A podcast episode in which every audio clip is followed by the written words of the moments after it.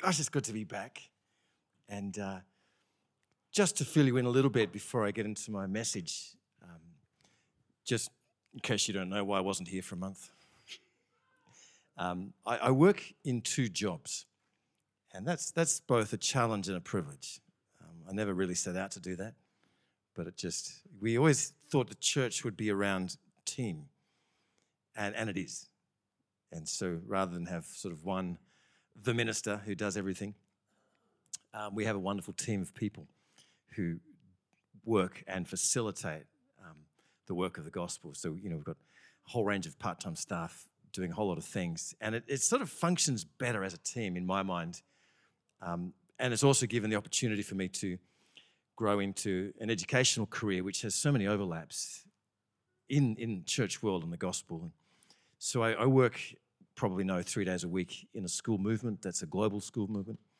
I have a fairly major role in that, in, in a global role facilitating digital learning. So the integration of technology into schools, to put it short. But what that means is that um, because I'm part of a global team, I need to go and be in different regions just occasionally. And so this was my first opportunity since COVID to be in different spaces and actually meet people face to face that I work with pretty closely on Zoom. It's funny when you meet someone, isn't it? Because Zoom is the great leveler for short people and tall people. And so you meet someone and you go, Oh, I didn't realize you were so short. You don't say that. oh gosh, you're tall, you know it's kind of it's just this strange world that we live in and so so many people play play those roles you know we, we work remotely and stuff so i've had the privilege of um, traveling a lot of hard work a lot of school visits a lot of conferences we're leading a lot of change in different regions so i've been in new york city for about 10 days i went across to the uk wales and into england meeting with leaders and schools and then across to central europe i work at a number of schools in france Denmark, Sweden.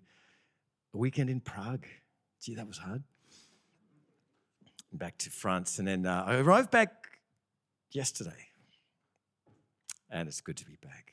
So I, I really appreciate, I've been tracking with you online.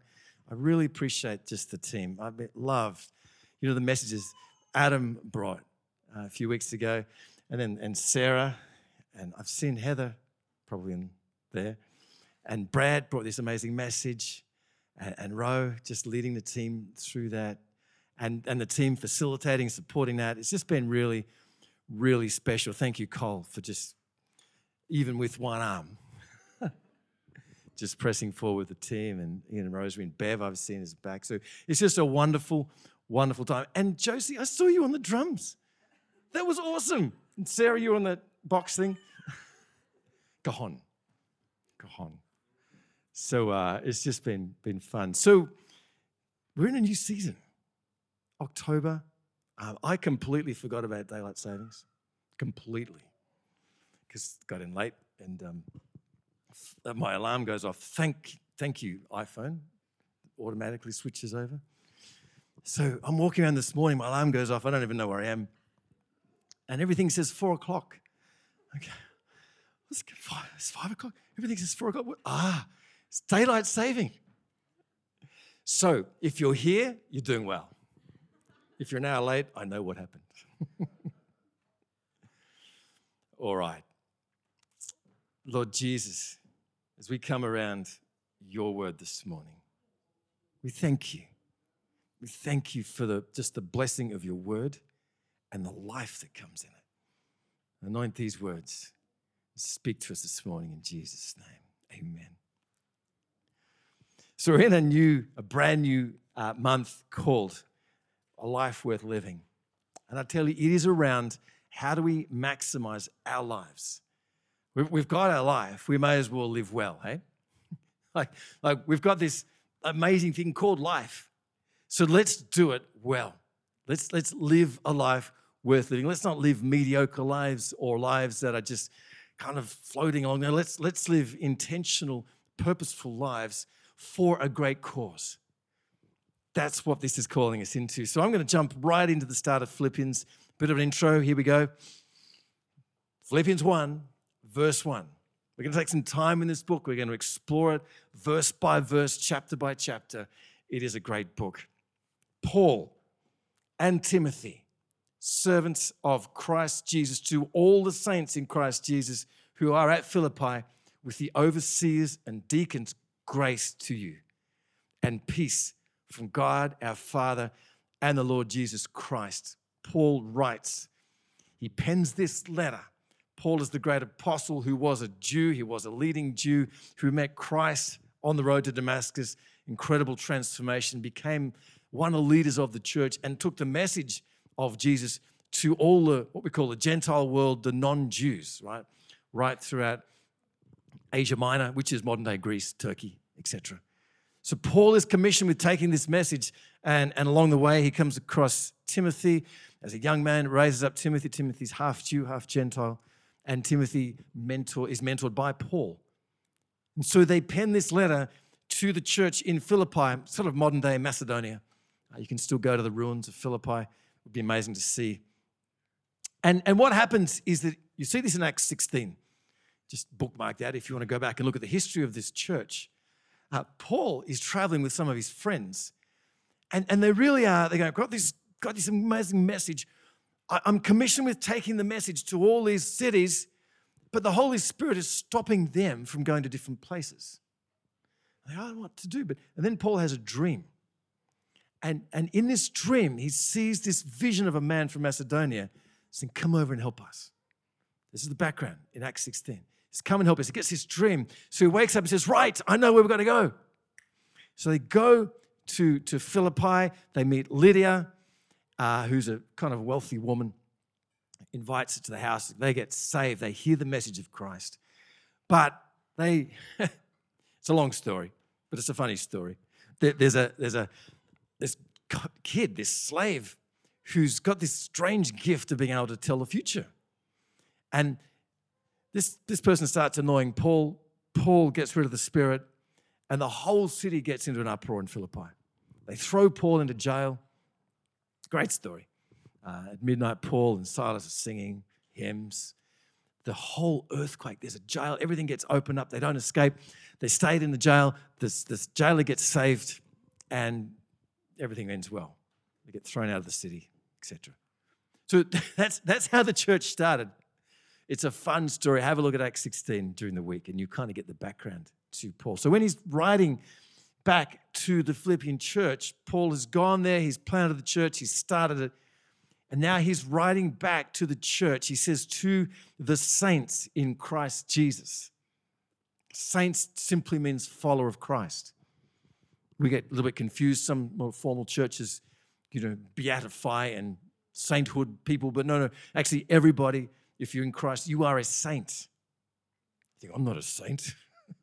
you are a saint. If you're a follower of Christ, you are a saint. That's what that word means in here. So Paul writes to the saints in Christ Jesus who are at Philippi with the overseers and deacons. Paul and Timothy call themselves servants. Not, I'm your boss. I'm the guy who started this thing. I'm writing to tell you what to do. Isn't it beautiful? He says, I'm a servant Christ Jesus. That's my qualification, first and foremost. And then he says, I come with grace and peace. The two things he wants to bring to the church is grace and peace. Grace is that favor, that idea of God's favor shone, and peace is simply the absence of fear. Paul writes, have that grace and that peace from God our Father and Lord Jesus Christ. So that's, that's the background. And he writes this beautiful letter from prison. Scholars a little bit divided. Most think he's probably in the Roman prison around about AD 60. Not a great, probably chained at arm's length to a soldier. He doesn't mention that up front. He doesn't say, oh, I'm writing from prison. Is terrible. Like, if I was writing from prison, oh, I'm in a dungeon. This man is incredible. He's not, he's not even thinking of his own circumstances right now. He gets to that later. But the very first thing he wants to communicate is grace and peace and love from his situation in a Roman cell. Amazing. And he's filled with affection for the Philippian church. He says in verse 3 I thank my God in all my remembrance of you, always in every prayer of mine for you, all making my prayer with joy because of your partnership in the gospel from the first day until now. From the first time they met Lydia and started the church until now, they have been partnering. That's what Ro mentioned this morning. Partnering financially, partnering in prayer, partnering in, in thought, intention, writing letters, partnership on the ground. He says, I thank you for your partnership. And I am sure of this, that he who began a good work in you will bring it to completion at the day of Jesus Christ. That is a great message for us.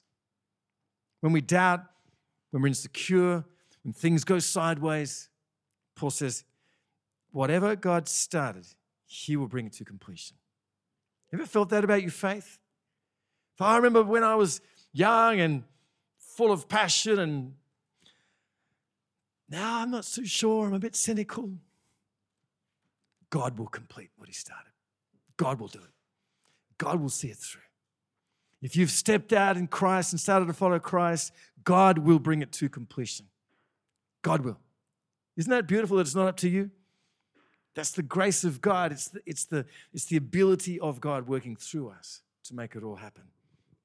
It's confidence. You and I can have confidence. Have you ever felt that? You got to pray, and I don't know if I, I don't know if I feel anything this morning. I don't know if I should pray. I, you know, I had a bad day yesterday, and I did some things I shouldn't have done, and I don't know if I should pray. I don't even know if I can do this. Have confidence. God will bring you through to the day of completion. It's a word of grace. And Paul continues pouring out.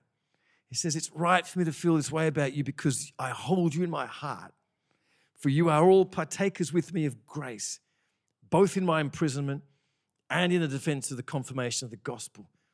For God is my witness how I yearn for all of you with the affection of Christ Jesus. I can just imagine Paul sitting in his prison cell thinking of the Philippian church. Just, oh, I remember that. Oh, like just filled with love and affection. You get that sense of love from Paul, the, the father of the church, essentially, writing back to his friends. And, and that's the tone of the entire letter. It's one filled with grace and peace and mercy and, and taking us into another space that Paul is into. And so we have this hope. We have this confidence.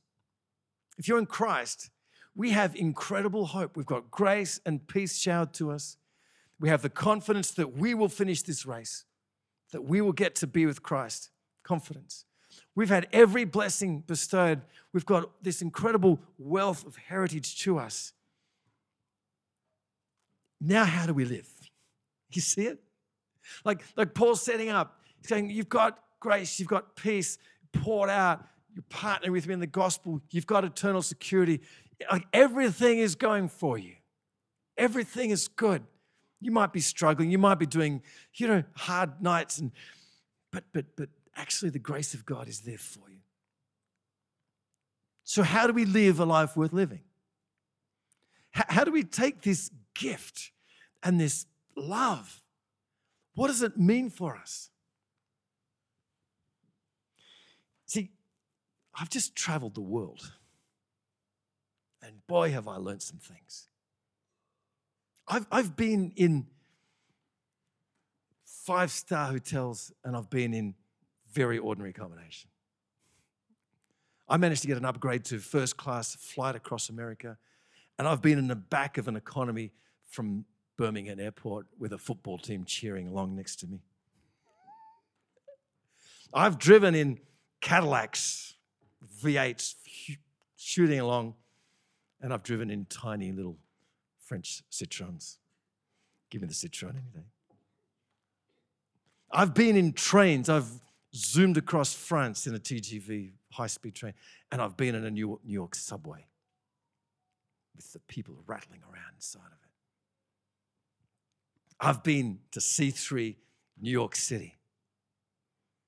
That was fun. New church, younger than us, eight years old, trying to start a church in New York City. How ridiculous. I loved it. Doing exactly the same as us. They're trying to buy a building. Same thing. Rented facilities, actually, rented by week by week by week. Two massive trucks pull up. Out comes all the. We've been there. If you've not been there with us, we've been there. This is luxury. And I've been to the cathedrals of Europe and sat in a church service with organs and sung. What's that word? I'm going to say Eucharist. Liturgy, that's the word. I need to brush up on my church language.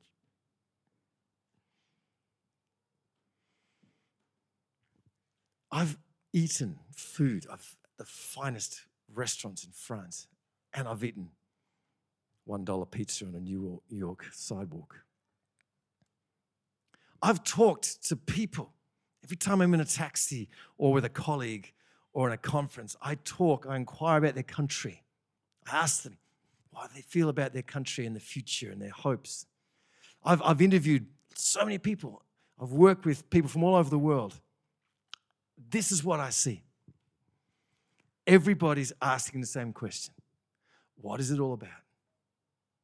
Everybody has fears, insecurities, and everybody wants to make their life count.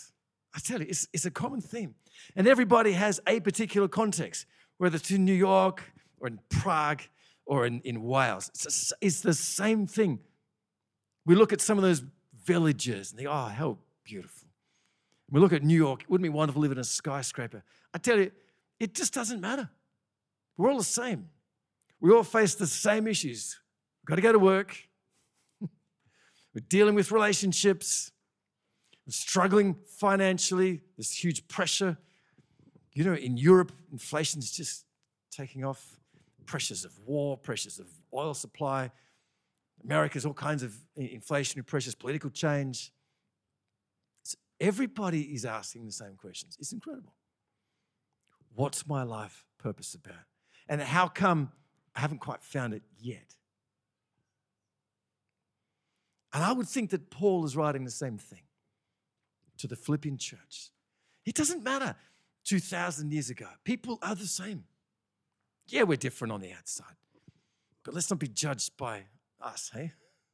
Whether you're male or female, or old or tall or short or young. Did I get that right? No, I didn't do it. Same question. How do I make a difference? How do I live my life so it counts? And that's what Paul writes. And he gives us some incredible ideas. Because here's the brilliance of the gospel live simply, live now, live present, and you can change the world. You really can. You don't have to join a movement. You don't have to start something. You don't have to be some incredible influencer online. The gospel actually is really small, it's micro. Every day, it's a quiet revolution, an everyday thing. You can change the world from the small, starting today. You can make such a difference today, right here, right now, every day no matter where you are. This, this, I love it. The gospel works in every context. It doesn't have to be, you know, a Western nation. It could be a communist nation. It could be a nation that's kind of under siege. It could be a nation at war. It does not matter. You could be living on the streets or in luxury. It, it doesn't matter. The gospel works because the gospel's call is simple and clear and small. So when Jesus lived his life, he dealt with the small. He blessed the kids. He's walking he healed the one. He reached out to the one, the woman with bleeding, the, the kid who died, the man who was blind. Can you see it? He says, A cup of cold water is all you need to give and bless someone. And so, and so Paul writes, he says, I give you three things. He says, It's my prayer. So you've got all this blessing. Now, listen, it's my prayer that you do these things to live a life worth living. You want to see them? Here they are.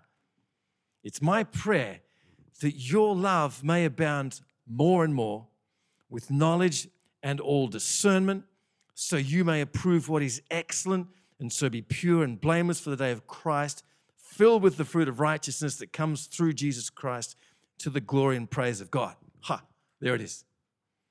I think it needs some unpacking. That's a big sentence. Thank you, Paul. let's, let's break it down. This, this is how you live, no matter where you are or who you are, so that your life counts. See? It's my prayer. Paul says, I'm praying for you.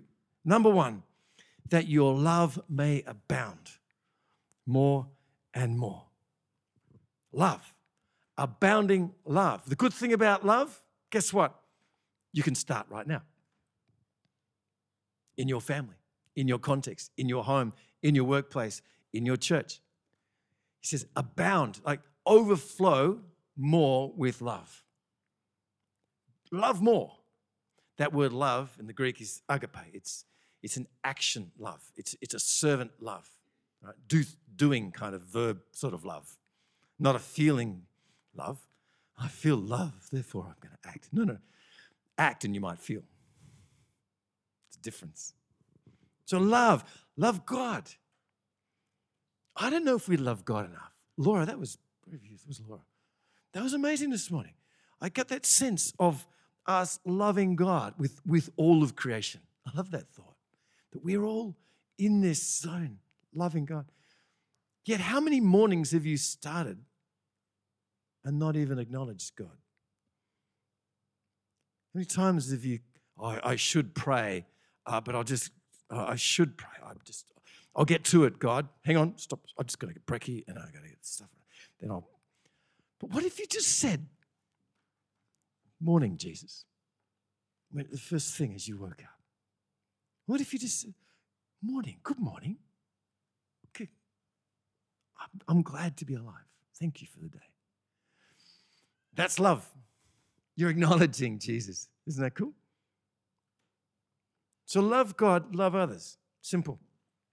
Abound in love more and more. And then he goes on. That's the first thing. And, and it's actually quite easy to love people. I, I love people by listening to them. So I'm, I'm known in my workplace, my secular workplace, if you like.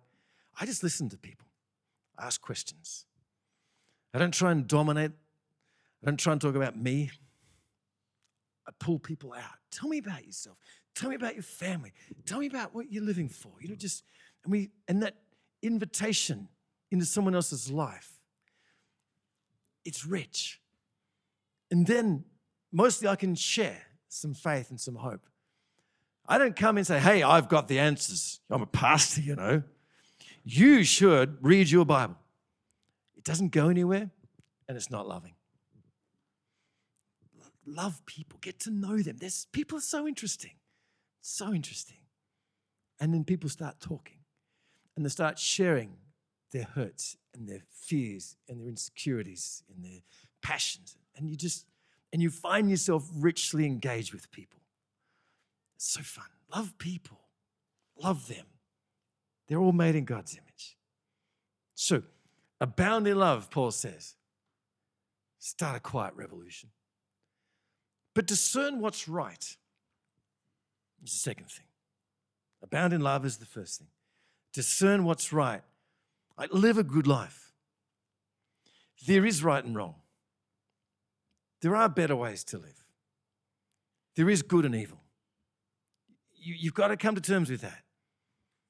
I've talked with a lot of people, and the world is fluid, and the word gush comes to mind because Eugene Peterson in his message translation says this. He says, I'll just find it. Live a lover's life. Learn to love appropriately. You need to use your head and test your feelings so your love is intelligent, not sentimental gush. you like that term? There's a lot of sentimental gush out in our world right now that people confuse with love. Feelings, what I should do, what the world is thinking. No, let's, let's be discerning. And this is what Paul writes. He says, fill with all knowledge and discernment so you can approve what is excellent and be pure and blameless. Think of excellent things, do excellent things. When you've got a choice between a compromise and something that's godly and holy, do the godly and holy thing and leave the compromise. Like, live with integrity, live with honesty, live with truthfulness, live with conviction about what you say and do. Don't, don't compromise on the core things. Have integrity about what you, what you watch on a screen or what you look at, where your mind drifts to. See, see we take control, we take everything captive, and, and we live an excellent life. So that when we're talking to people, there's something excellent in us, there's something different, just because of what we are and who we are. People notice. People notice that you don't swear your head off. Every second word is, you know, I won't say it. Fill in the blanks. You meet some people like that, don't you? I just smile. People notice that you don't swear your head off. People notice that you don't get drunk. People notice that you don't stay out all night. Live an excellent life because it backs up your love and it gives you substance, it gives you strength on the inside. And you, and you overcome temptation and victory. That's what Paul's talking about. But we need knowledge and discernment from the Holy Spirit to know where to go and how to live, what to pick up, what to put down. And then he says, let the fruit flow. Now, this, this, is, this is the, the supernatural bit, okay? If we live a life of love, loving God, loving other people, and we live with integrity and excellence, being, being aware of how we live, guess what? He says, he says, verse 11, filled with the fruit of righteousness that comes through Jesus Christ. Fruit is what flows out of something that's living well. We got some strawberries coming. Like it's been a long time planting these strawberries in the backyard. We've got some raspberries growing. I can't wait. It's hard work, isn't it? We've got apple trees growing. Fruit comes when things are placed in the right conditions and they're watered well and in the right position and they've got good soil. See? You don't have to talk to a raspberry plant saying, Raspberry plant, you need to produce fruit. It's been two years. I tell you, I tell you, if you don't produce fruit this year, you're out. I'm going to grab you by the roots and throw you away. Maybe you should water your raspberry. Maybe you should check the soil condition. Maybe you should work out if you've planted it in the right spot according to the sun. I'm no great gardener. But fruit is a product. See? Fruit is something that responds to what's going on on the inside. You can't, you can't manufacture fruit. Fruit is a byproduct.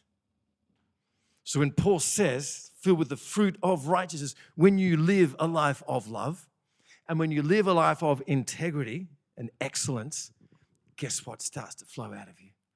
Fruit, eternal fruit the supernatural Holy Spirit kind of fruit that comes and touches hearts. I've been in conversations this last month that I've got, how did that happen? I didn't set that up, but I've gone deep with someone and suddenly they're talking about their world and their fears and anxieties. And, and suddenly there's an opening and, and I can share gospel. I'm not trying to force it. I'm not trying to make it. I'm, I'm loving people, living well, guess what happens? Fruit flows. That is a quiet revolution. You don't need to start an organization to change the world. You don't need to kind of think huge. you might be called into that, great. But all of us, all of us can live small and live a life worth living. That's it. Isn't that simple? I love the musos to come up on stage as we're going to finish off. But I want, I want you to think on that before we pray. We have everything given to us. We have such a gift, such a blessing. Paul has poured out so much wisdom here. And then it's our response to that. Can I just ask you to stand? I, I would like to pray for you this morning. And, and if you find yourself just in a, in a position, I'd love to pray for you for these three things. Just as, as your pastor, to ask God, as Paul prays for his church, I'd love to pray the same things for you this morning. That even today, you can live a life worth living. Even today. No matter where you're at, God, no matter what age you are this morning, I want you to hear these prayers that have been prayed through the centuries. Lord Jesus, it's my prayer that the people of C3, Bathurst, that their love may abound more and more with all knowledge and discernment, so that they may approve what's excellent, and so that they may be pure and blameless for the day of Christ, filled with the fruit of righteousness that comes through Jesus Christ to the glory and praise of God.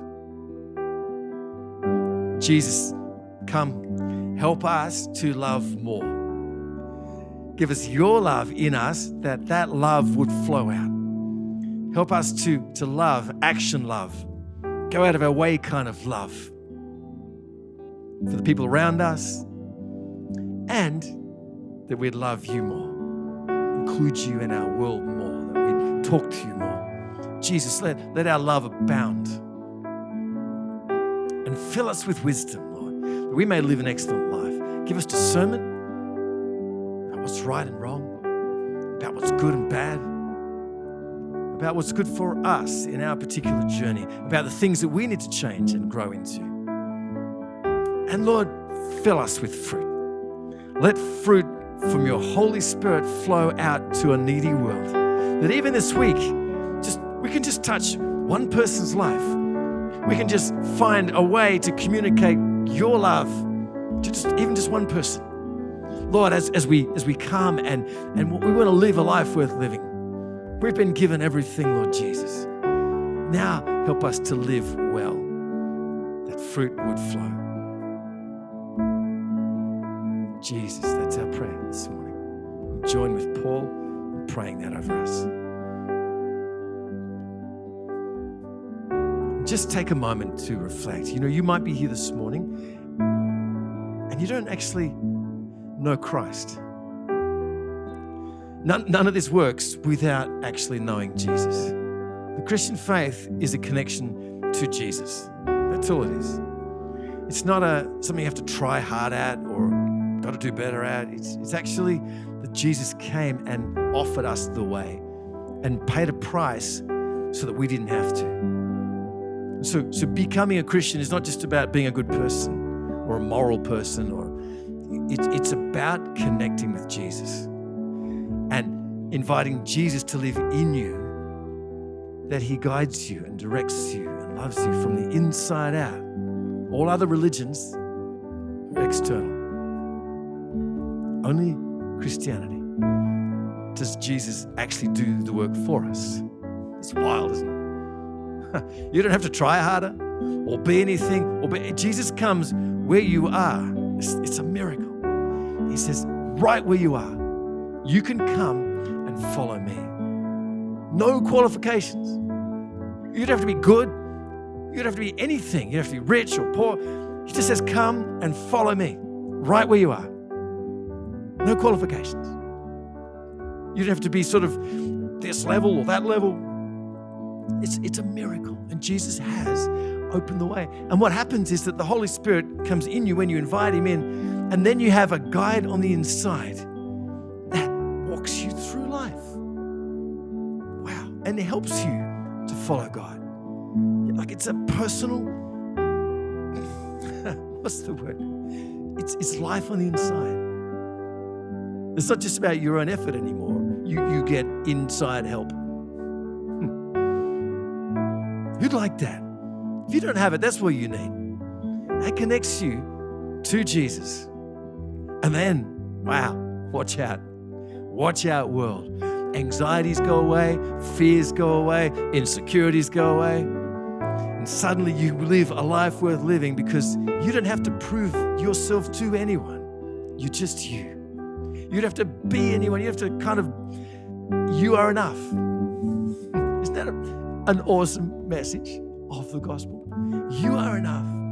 And in that space, Jesus, come follow me. Is that you? Put your hand up. I want to pray for you. If you don't already have this beautiful reality, thank you. I see your hand, sir. I see your hand. And I see your hand, ma'am. Three people right now want to respond to Jesus. Anybody else? Just this is your moment. Just making sense right now. Let's pray this together. Lord Jesus, come into my heart. Forgive all my sin and help me live like you. Amen. It's so simple. And now, all you've got to do every morning, just say, Good morning, Jesus. Just want to read a little scripture, and we can help you with that. And, and cultivate God in you, and the power of the Holy Spirit will start to touch people around you. But